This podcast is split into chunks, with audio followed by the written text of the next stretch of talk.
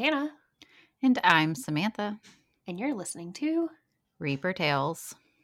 And today I'm going to tell Samantha about something that I didn't tell her I was going to tell her about because we thought this episode was going to be about something else. Um, Surprise! it's the title of it's going to be a twofer because I'm going to tell you about two different unsolved cases here in North Carolina. But originally, I was going to cover something else. I finished all of my research and I went back to edit my notes about an hour and a half ago just to make sure everything looked good. And I realized I was getting really upset and really angry. And I was like, oh, this is not going to be like effective. So I'm not going to do it this week. So I just pulled like other stuff I'd already researched and combined it. Uh, so okay. Hey, that works. I'm I'm here for it. Yeah, well, I'm nothing if not flexible to life's chaotic mess. Yeah, eventually I will cover that information. It's just it, it's a hard subject, and I didn't think I could effectively like cover it right now because literally I was reading through it like the whole time I was researching, I was like crying too, and then I was reading through it and I was like starting to tear up, and I was like, oh, this is not great. No, I don't want to. I don't want to do this. So here we are. Today, I'm going to give you a twofer. But before we get started, Samantha, what are we drinking? I'm drinking water. I'm drinking water um, because we did this t- two hours, an hour early, earlier than we had planned, and um, I just got off work. So, water it is. I'll save the wine for later with dinner. Yeah. And I just got done with a killer migraine yesterday. So I'm going to stick with water for a couple of days. Probably a good call. Yeah. Hydrate. Yeah. Anyway, so the first story I'm going to tell you, but, but if anybody wants to drink at home, feel free. Um, yeah, absolutely. and if you're not suffering from a migraine, like that's great. Uh, kudos to you. Yeah. Yeah. Lucky you. Uh, I'm I'm appreciating it right now because I'm not the one with the migraine. It's usually the other way around. So I yeah, feel for you. You know I know how it is. So and it's so funny. It's like I've never had migraines in my life, and I just recently started getting them, and I know they're migraines because like I'm so nauseous, and it's so like even now I have like this spot right here.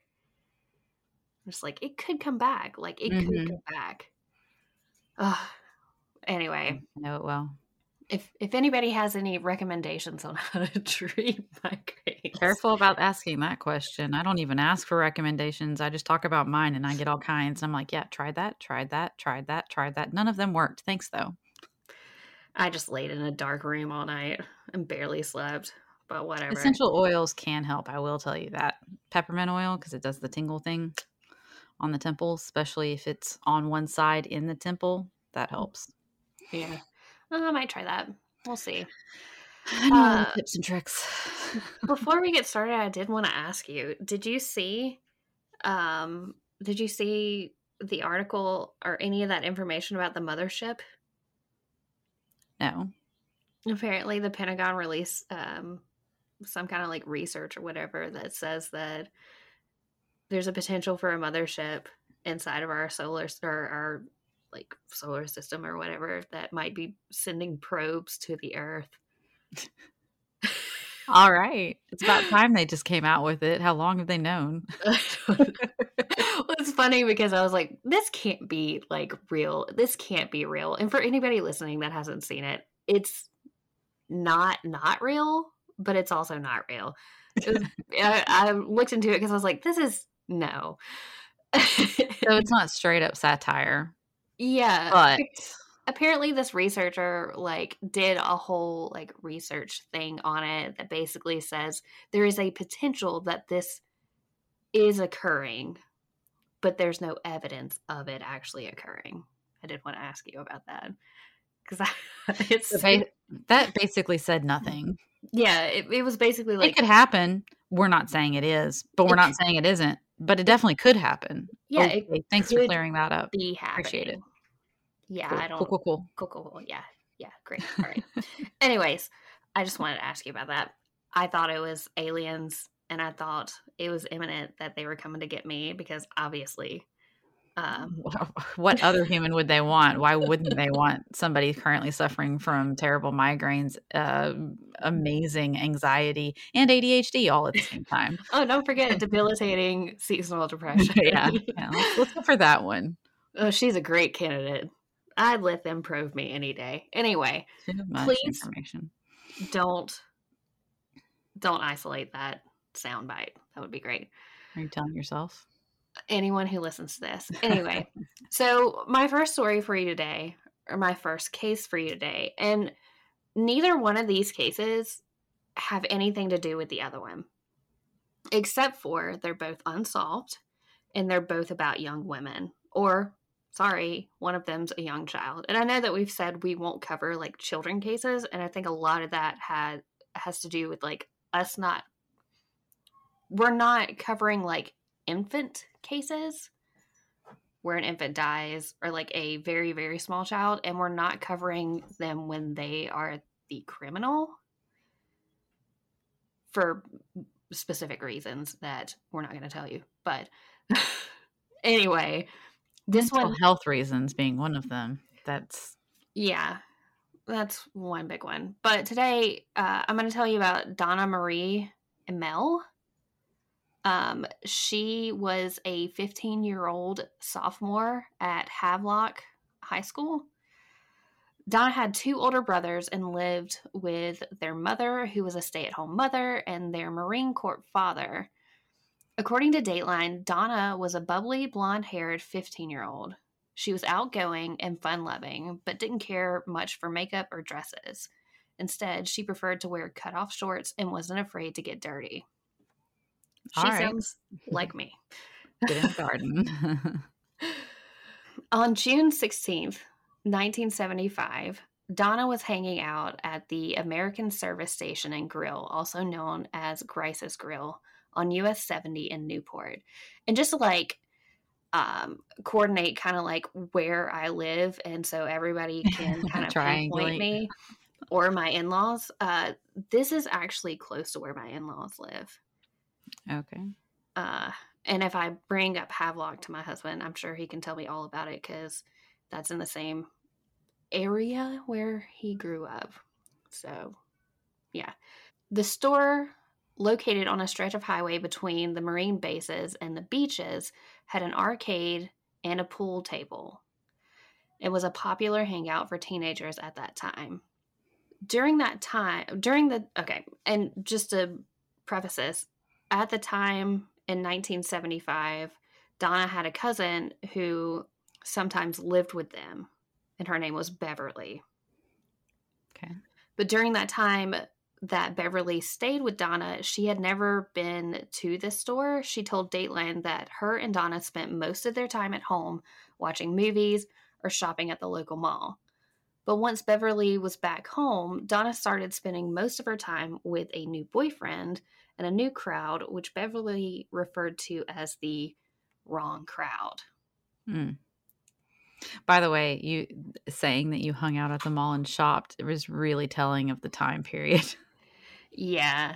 Nobody says that anymore. No, no, no. I mean, even during like my time, we didn't really hang out at the mall. Oh, it was the place to go when I was a teenager. I mean, you'd gather in the food court, get something to eat, and then leave your parents. Well, I, I grew up in rural. Well, I guess you did too. It was we a special trip to go to the mall. Don't get me yeah, wrong. it definitely was. We always hung out in like parks and stuff like that. So I don't know. There wasn't a lot going on uh, in that area. My life was boring. Um. Anyways, on the Da, da, da, on the evening. I'm sorry, I'm very distracted. My cat is behind me, and I have the box that my sound panels were in, and I just have it open because I don't have them permanently uh, hung yet. They're just mm-hmm. kind of haphazardly put up to try to help the sound today. And she's like walking so slowly all over the box and smelling it. It's just cracking me up. Well, I was about to say, um, so you might hear a bell tingling in the background. Let me guess which one it is. Is it Harley? it's Harley. Harley, yeah. it's always Harley. Well, she doesn't. She doesn't uh, stay far away from me either. So No. yeah, she can't even hear meowing, so you might hear a little meow in the background too. That's fine. That's your ambiance. Yeah, uh, that that's it. Listeners. So, on the evening of June 16th, 1975, Donna's mother, Emily, called the store around 8:30 p.m. and told Donna to come home. Witnesses at the store saw Donna leave after the call and walk to a path that was a shortcut through the woods. This wasn't unusual for Donna either. She often times took this route home even at night. Made it home completely safe. Mm-hmm. However, Donna did not make it home that night. After she didn't show up back home, Donna's mother, Emily, immediately began a, a search and reported Donna missing to the Newport police. Donna's younger brother also told Emily, his mother, their mother, that he had seen his sister enter the path that led through the woods that night and that an unidentified man followed her. That report prompted police to set up roadblocks the next day and begin a search for Donna. The following day, the search continued, and by that afternoon, it came to a halt. Donna had been found in a drainage ditch on Easy Street across from her home. So she, like, almost made it home, I think. Maybe. And I say maybe because the police told the family at the time they believed she had been killed in a different location and placed in the ditch Oh, but I don't. It doesn't like to me. That doesn't really make a lot of sense. Why would somebody remove somebody from the middle of the woods, take them somewhere, and kill them, and then take them to a ditch across from their house? Like, I mean, unless they wanted them to be found. yeah, but that is an assumption that means that the killer knows who they are. So Yeah. and they know them enough to know where they live. And like, wouldn't you like just you would toss a body somewhere where it would I guess be found. I don't know. I'm not a body tosser. But it just I mean, it. De- I guess it depends on the motive, and it's hard to know that without knowing who did it and why. But I mean, it could go two different ways. If that's the belief, then the belief is that they intentionally dumped the body where it could be found for whatever the reason, but they wanted it to be found rather than left out. Maybe there was it was somebody they knew and they cared enough that they didn't want the body to be destroyed um, in some twisted way, or like you said, maybe they're just flat out wrong and it wasn't done elsewhere and it was there. Yeah. Hang on. now that we've released all the kittens from the room. no, They'll I, probably still make noise. That's it's fine. I mean, I have one dog in here. The other one is uh I don't know, probably in the bedroom. Um my thought was kind of like maybe the police said it like that so the family didn't feel some type of way that she was just right outside their house. I mean, that would that would be like devastating. So I get that. That she was like there overnight. But I Mhm. don't I don't like like I said, I don't know. Police said that that that was their theory was that somebody killed her somewhere else and then dropped her in that ditch across from their house. In any case, she was found. And according to police chief Charles uh, R. Tomlinson, Donna had been strangled but not sexually assaulted. And this is kind of an important distinction when we kind of get into theories in a minute. In the weeks after Donna's murder, police questioned more than 100 people, including her mother, who Beverly said passed the polygraph test, but no arrests were made. And this is kind of like the case kind of like doesn't plateau. It takes like a wild turn.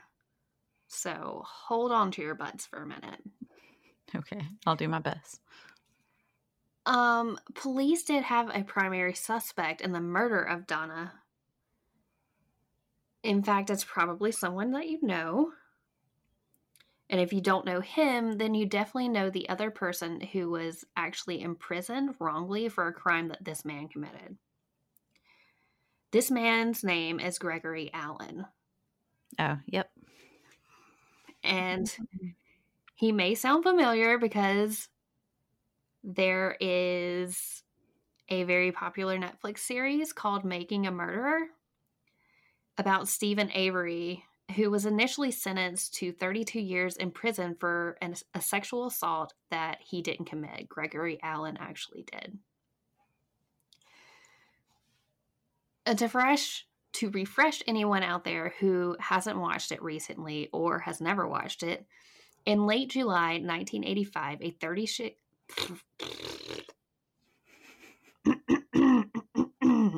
a 36 year old woman named Penny Ann Bjornson, I think that's how you, yeah, Bjornson? Yeah, Bjornson, was sexually assaulted along the shoreline of Lake Michigan, according to the University of Michigan Law School's registry of exonerations.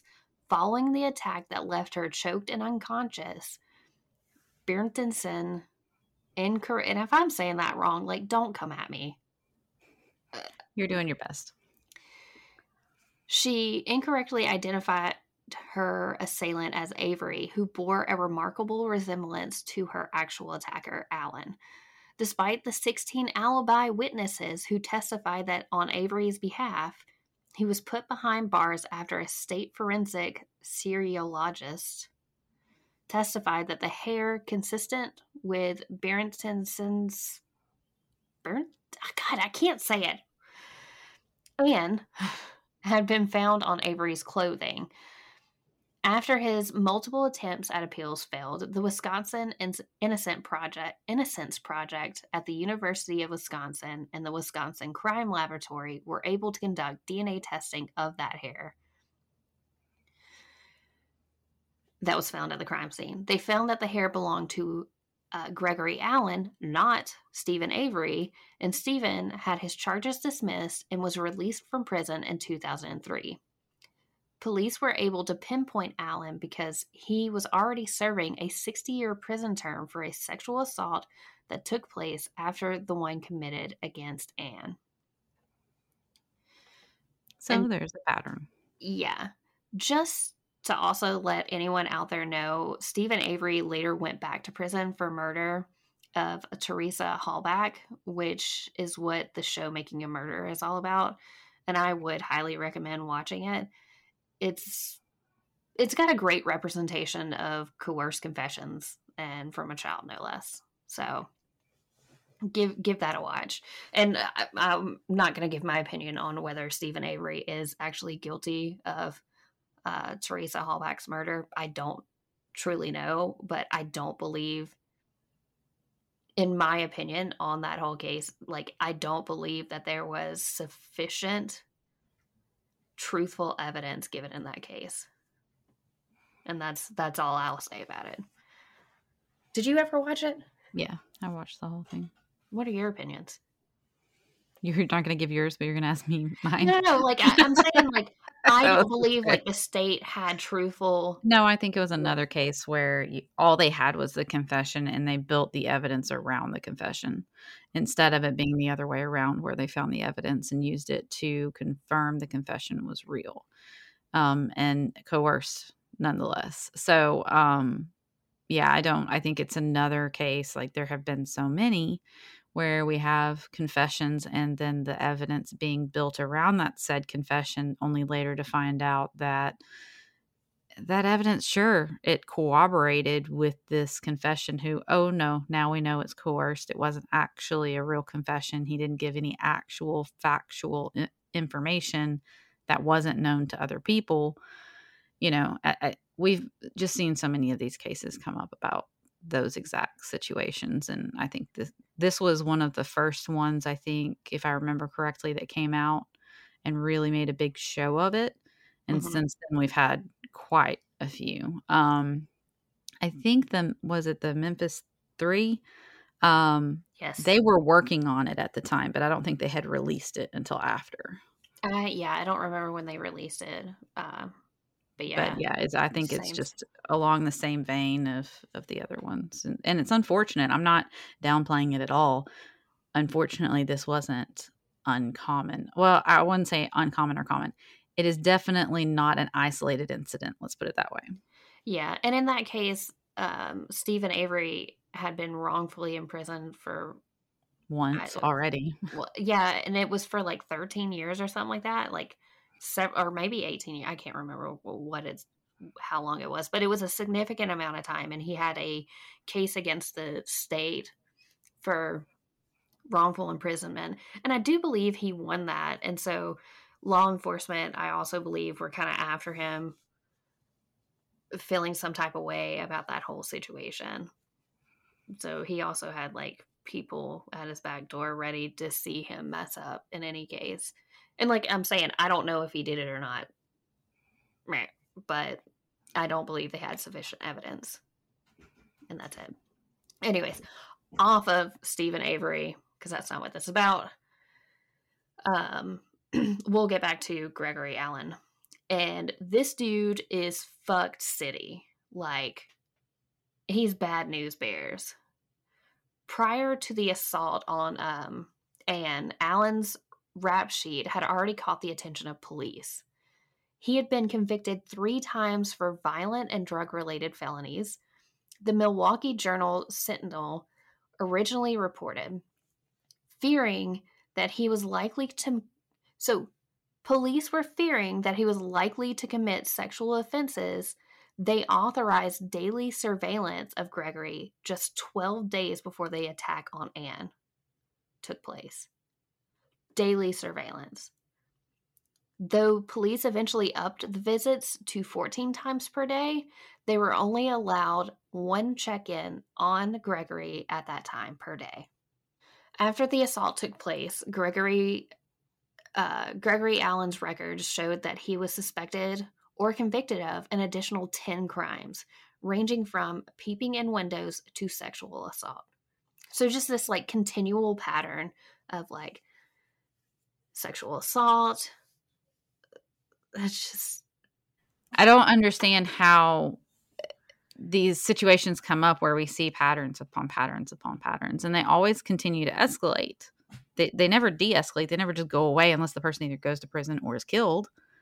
So like I, I guess maybe we're doing something about it now, but why did it take so long? Because it's very evident that this is it's a pattern thing and it just continues to escalate until yeah. they're eventually caught or killed, like I said. Yeah, exactly. And uh, I mean, obviously, police were aware of it enough to put surveillance on him once a day, but like, he still got away with another sexual assault and more. Well, I mean, I'm sure he knew he was being watched.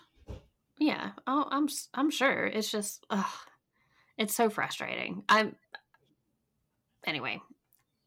Fuck this dude. He's a terrible guy.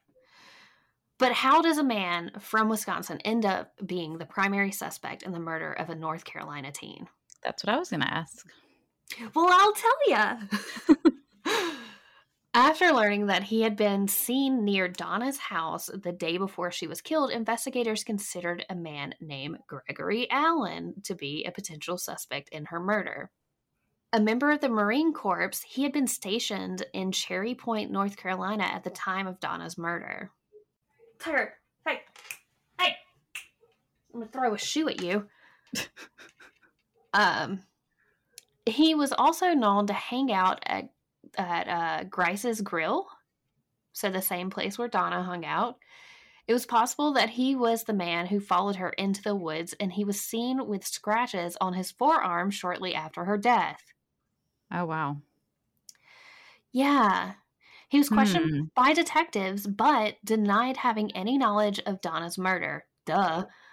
With no physical evidence linking him to the crime, police were unable to file any charges against him. And guess what? Not long after they talked to him, he fucking skadoodled all the way back to Wisconsin. I bet. where he continued to sexually assault and victimize women and young girls. Anyway.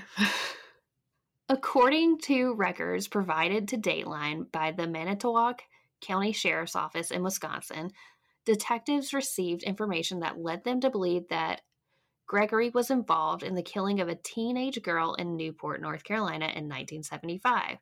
The records indicated that Allen was questioned again about his potential involvement with Donna's murder, but he was uncooperative, so they couldn't keep him. So they questioned him again. But great. Yeah.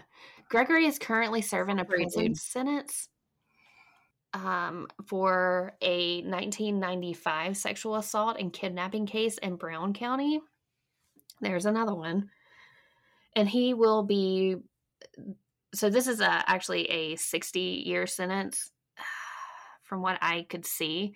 It says in this article that he is eligible for parole October 2021 according to the Wisconsin Departments for Corrections. However, I looked at even though he's eligible for parole, that doesn't mean that he's going to get it. And I looked it up, and this fucker's still in prison. So, hallelujah, they're doing something right Once. Well, for now. for now. However, Donna's cousin Beverly has a different theory on what happened to her that night. She believes that Donna fell in with the, again, wrong crowd and was killed for seeing something she shouldn't have. She told Dateline uh, she recalls a story Donna told her about drugs that were buried by some of the people in her crowd. The location of the drugs was right near the ditch where Donna's body was found. So, Wow. yeah, that's another one. Donna's case is now being handled by the North Carolina State Bureau of Investigations, the SBI. Public Information Director Anjanette Grube, Grube told Dateline that Donna's case is an active investigation and anyone with information should call the SBI. Anyone with information that may help solve Donna's case is asked to call the North Carolina State Bureau of Investigation at 919 662 4500. And we'll list that in the show notes um, for this. And all of, obviously, all of my resources. I didn't go over it because I have two cases, and that's way too many resources to cover at the top of the show. Anyways, so I Oh. said, Okay. Yeah. So I said I had two cases for you. So Donna was the first one, and now I want to tell you about the unsolved murder of Suellen Evans. And again, neither of these cases have anything to do with each other. This was a frantic me pulling shorter stories and combining them to tell one long story. So we had enough information. Well, maybe we can do this somewhat regularly because we do have a lot of stories. I mean, we've even talked about that where we just don't have enough information for a full episode. hmm So maybe we can do something like this Yeah. here and there. Um yeah i would agree because like some of these especially when it comes to like um black indigenous and other people of color like cases there's not a lot of information on those. Yeah. and so like combining those could make it a bit longer um because typically we want to keep it under an hour right around an hour. Those ones that go like an hour and a half listeners we're fucking done by the end of it like we don't want to talk to each other for like a month it's terrible Unfortunately, we have to meet again in a week. So we try not to do that to you or ourselves. yeah that's true because by the time we get by the time Look, we get done by the time it's an hour and a half for you guys, it's been two hours of me trying to get Montana back on track, and it's it's exhausting, y'all. I'm At I'm least. tired. I'm sorry. I'm so glad you stick it out with me because I would I would drive myself fucking nuts. That is so oh my god. Oh oh my god. So Just much. I love you. I know. Anyway, so back to Suellen. Suellen was born April 1st, 1944. She was a it's an oldie but a goodie. She was originally from Mooresville, North Carolina. Her father, Glenn, then working as a postman, she primarily attended Catawba College in Salisbury, m- majoring in home economics, which is interesting. I didn't know that didn't that know was a major that. yeah. Um, Suellen was taking uh, summer classes at UNC. Uh, this is UNC Chapel Hill. Yeah. Anyway, to get the remaining credits she needed for her acceptance to the University of North Carolina at Greensboro. She was remembered to have quickly made friends during her stay in the city. Shortly after midday on Friday, July 30th, 1965, Suellen just left class and went to speak with a friend. And later on, she then went to one of her professor- professors to ask a question. she proceeded after like meeting with her professor she was in a hurry this day because she was actually headed back to her dorm to pack up her things because she actually went home on the weekends to stay with her family. She didn't stay like on campus. So she was trying to get back to her dorm to pack up her stuff so she didn't miss her bus back home. And in doing so she actually took a detour through the coker arboretum uh, to get to her dorms it was a path So that for those of us that are are not sure, I uh, maybe included. What is that? an arboretum is like a um it's like a it's like a plant place where plants are it's, an, Okay. it's like a greenhouse Okay.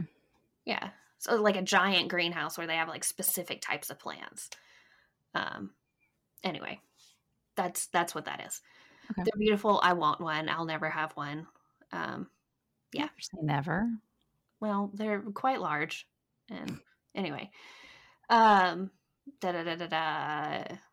So it was a path that Sue was reported to have taken often and it was a shortcut. During her way making her way through the arboretum she was grabbed by an unseen assailant hiding behind the plant life where she was walking. Some sources say she spoke to the attacker the assailant tried to rape her under a crepe myrtle. This is me telling everybody out there that crepe myrtles are fucking terrible. They're god awful. they're the literally the worst tree ever made. And for anyone who's like, "Oh my god, they're so pretty. They're so pretty." Have one right over your deck in They're a August. They're a lot of maintenance. Yeah, A lot of maintenance. fucking terrible. And this fucker was trying to rape Suellen under a crepe myrtle. So again, another bad mark. tree's fault. Sheesh. It's that fucking tree's fault. Um, that's that's my. It is. Very firm opinions on crepe myrtles. Got it. I do. Lodge. But Suellen resisted the attacker. The attacker pulled out a pocket knife, stabbed her twice in the neck, once in her heart, and Suellen collapsed. And the attacker fled with the weapon in hand. Whoa. That escalated fast. Yeah. Several witnesses reported very With a pocket knife? with a fucking pocket knife. Yeah. Wow. I can't imagine. I can't believe he got to her heart with that. What kind of Uh, pocket knife was he holding? I don't maybe it was like a Rambo pocket knife. I don't Yeesh. know. Um yeah, my pocket knife the blade's like this big. I mean, that's like a Swiss Army knife. I mean, you can't have a pocket knife. My husband carries one around that could definitely do some damage, but I still feel like it would be hard to stab somebody in the heart with it. Yeah, unless you get through the ribs, I guess. And I guess this person did get through the ribs. I don't know. Okay. It- it- It's just okay. yeah. Your guess is as good as mine. Yeah. Okay.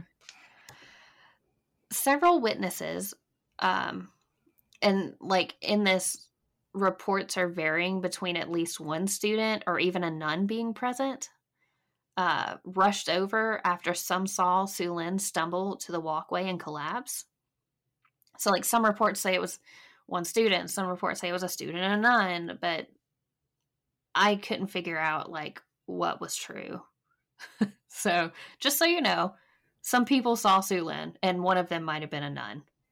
It's like most reports from eyewitnesses, it's all over the place, especially Yeah. when it's from multiple people. Exactly. So when um, questioning what happened to her, she muttered her last words, quote, he tried to rape me. I believe I'm going to faint, unquote. Which so fucking sad. That is Wow. so sad. I think I'm gonna faint. I imagine so. Yeah, I think I think that's yeah. Anyway.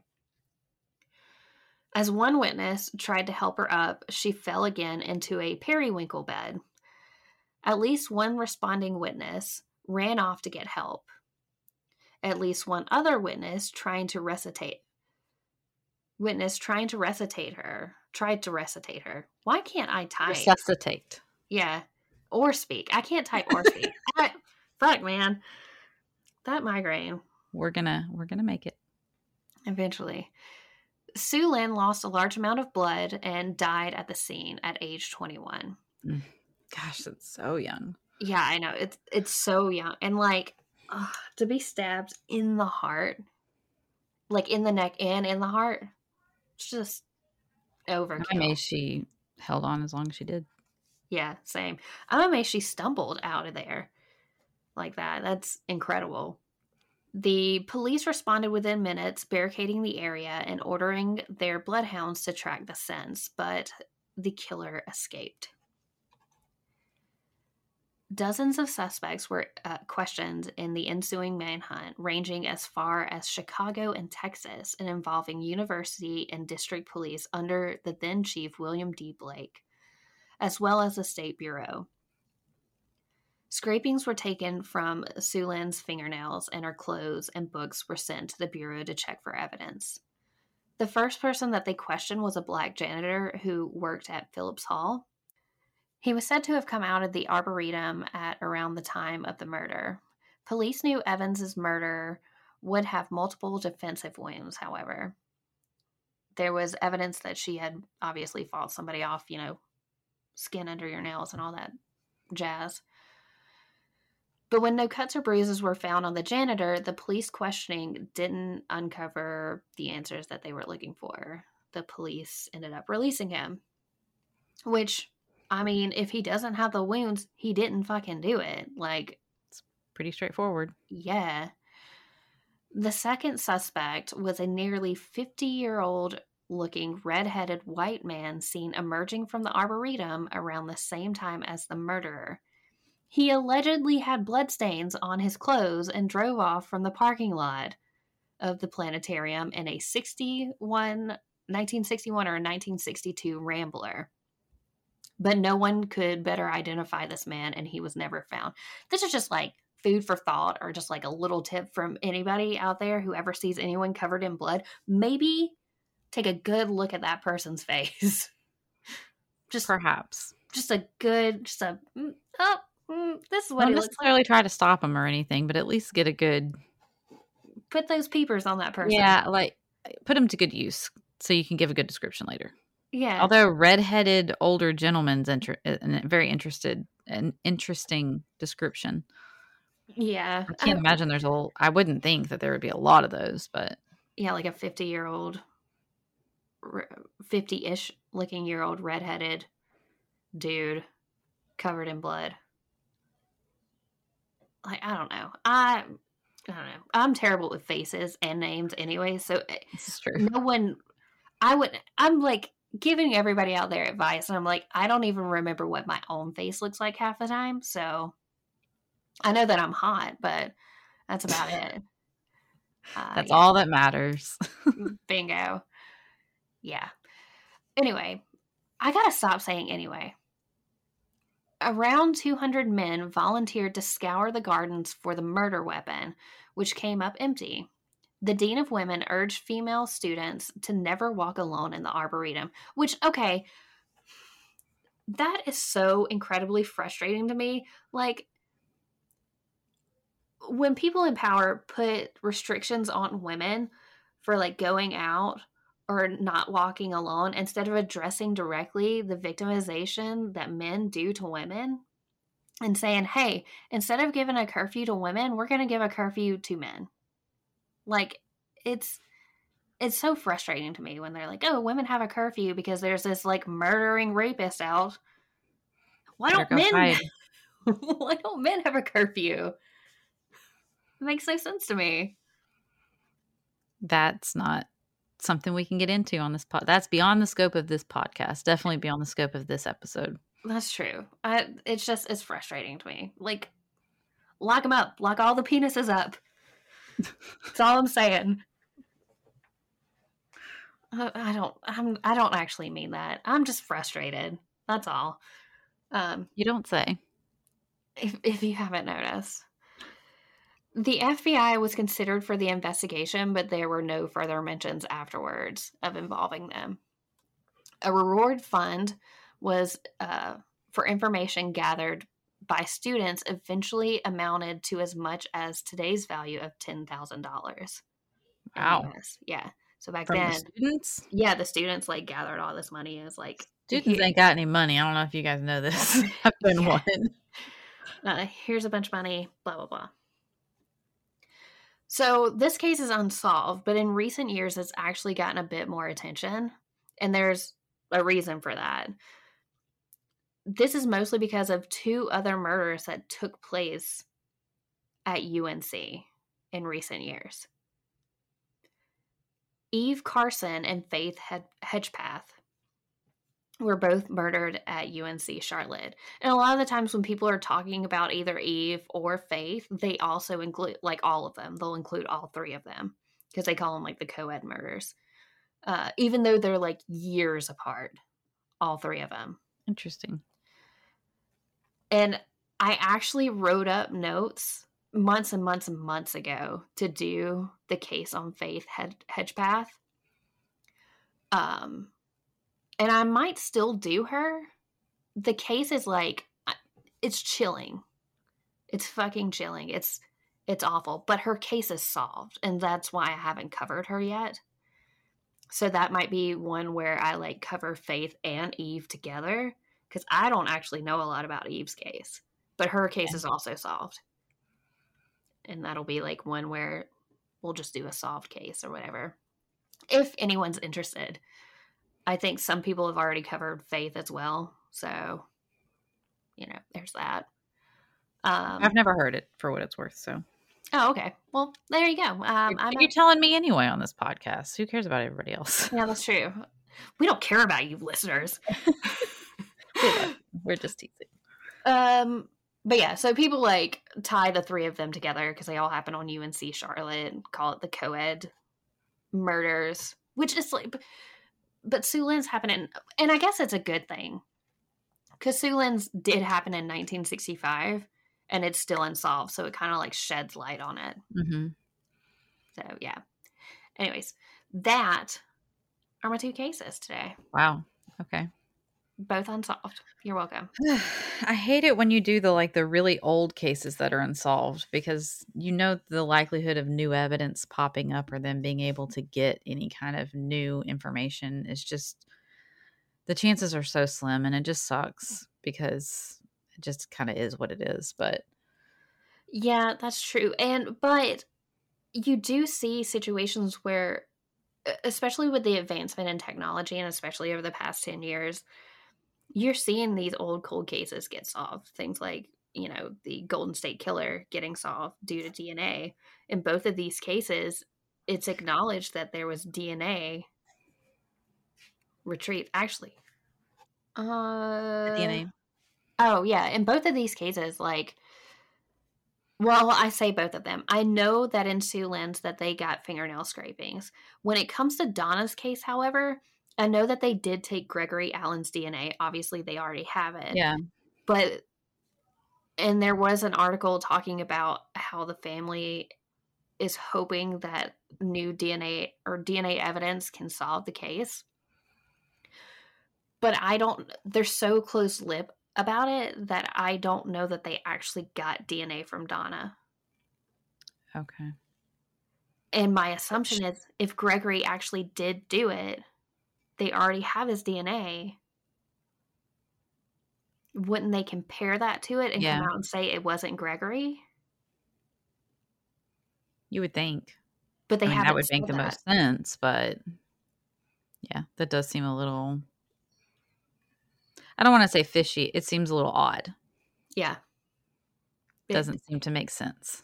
it definitely does. Um because again, like if they were able to eliminate him as a suspect, they would come out and say something. Yeah, and what kills me too is is when we do cases like this where there's just not that much information. Like my case uh, for the Valentine's Day um, cases that we did, that was just a few years ago. This happens so frequently, and there's so little information. Even today, this is still happening, and there's just not any information, and they go unsolved. And you'd think in you know in today's with today's technology and the the uh, the organization that they have and and taking care of crime scenes. I mean, I, I know it's gotten better. I just I'm still kind of I guess my my mind is still blown of, of the number of cases that still go unsolved even today, and Yeah. it, it just doesn't. I, I just feel like it should. You would think it would be better than it is, but I, that's again that's too we we as human beings want uh, some of us want progress and we want it now we don't want progress we want solutions and sometimes that's just not feasible so What? I've never been impatient a day. oh in my life. i'm the only one in this relationship that's patient Uh, yeah, that's true. no, but I, I totally agree. And I think, I do think that we're going to start seeing more like solutions when it comes to these types of things for a multitude of reasons. You know, number one being the advancement in technology, number two being that there is, there's actually, there are people on the internet, web sleuths, who are researching these things outside of the police department. And I think that's a really it can be detrimental, but I also think it's been really beneficial in a lot of ways because you're putting people, eyes. yeah, and you're putting like these analytical people in these positions to look at things in a critical way instead of a police officer who's Well, without bias too yeah, they don't have any type of bias for it because they don't there's no reason for them to. They just want they see a problem and they want it solved. Like that's how my husband's mind works. He's not thinking about one way or another. He just wants it solved. So here's the problem. How do i solve it? That's i mean i don't know if you guys have seen how uh, don't f with cats. That's a pretty good one outside of being able to see some of the video which is heartbreaking Uh-uh, to me because obviously i'm a cat lover but the way that they oh my gosh some of the stuff that they looked into like they hyper analyzed those videos and they were able to find information that the police just aren't going to i mean let's be honest they're just they don't have that kind of time to take a, a video screen or frame by frame by frame zoom in to different areas to be able to tell oh he was in an international he was in a different country he wasn't in america Mhm. and look at this light switch. That's not a normal light switch. That's how we know he's in a different country. And look at this poster. Oh look at this. This means that it's probably from this country. It's it was just mind-blowing to me the kind of stuff that they saw that i never would have seen and i can't imagine detectives would have even been looking for. And you've also got groups that are people from all over the world participating. So they may recognize something from their country or that's popular in their country that may not be in other places. So it's just fascinating the Yeah. way that that has opened the doors to those types of things and you're right it can be very de- detrimental sometimes but it it can also be very helpful and i think at some point in the future hopefully we'll figure out a way that we can all cooperate together I and cooperate and get things done I will say after watching um the or actually after reading um what's uh, what is her name? No, I can't remember her name. I have her book. Um she covered the Golden State Killer. She passed away before her book was done. It was finished by oh yeah, yeah, i don't know I i, don't know remember. names you know i'm not I can't remember the the name of the book. Like, uh, forgive me. Uh, it was a great book. After reading that, and then after seeing like "Don't Fuck with Cats," I'm like, I could. In my head, I'm like, I can do this. Like, I could actually do something like this. It's literally my job. Not, not to you know search out not killers. crime not not in crime I'm It- not fighting in a different crime. field I'm not Batman yet. Um, you have all of the memorabilia yeah i know i i my whole job is to like search out problems and then like analyze patterns and all you know all of this other stuff. So i feel like i could do something like this. The problem that i have is i can't watch videos like that.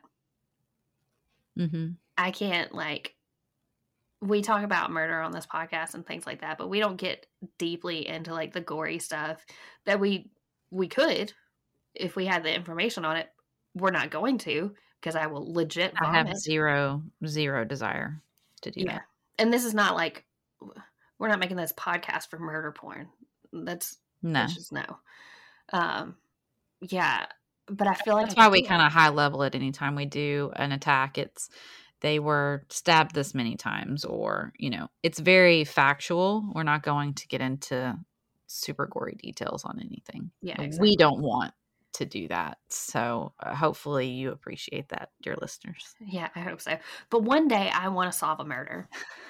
So that they may come it may be one of the that's my goal. cases that you end up covering too it might be. Who knows? Podcasters are solving murders all the time nowadays, it seems. Well, what they're doing is helping to solve the murders. Police are never going to give them the credit that they truly deserve. Truly. no no Anyways, so that's my two cases. great job I good know. You. cases fascinating uh, Mhm. a little depressing because the time frame between them is so vast but the cases are similar in the fact that there's just not much to go on Yeah, on either one of them to go on. Except families that miss their their daughters and sisters and things like that. well thanks dude uh, you might have thrown it together but it still worked out so i appreciate the work that you put in As always. Yeah, uh, me too. So where can our Tucker? I swear to God, like one day, one day, sir.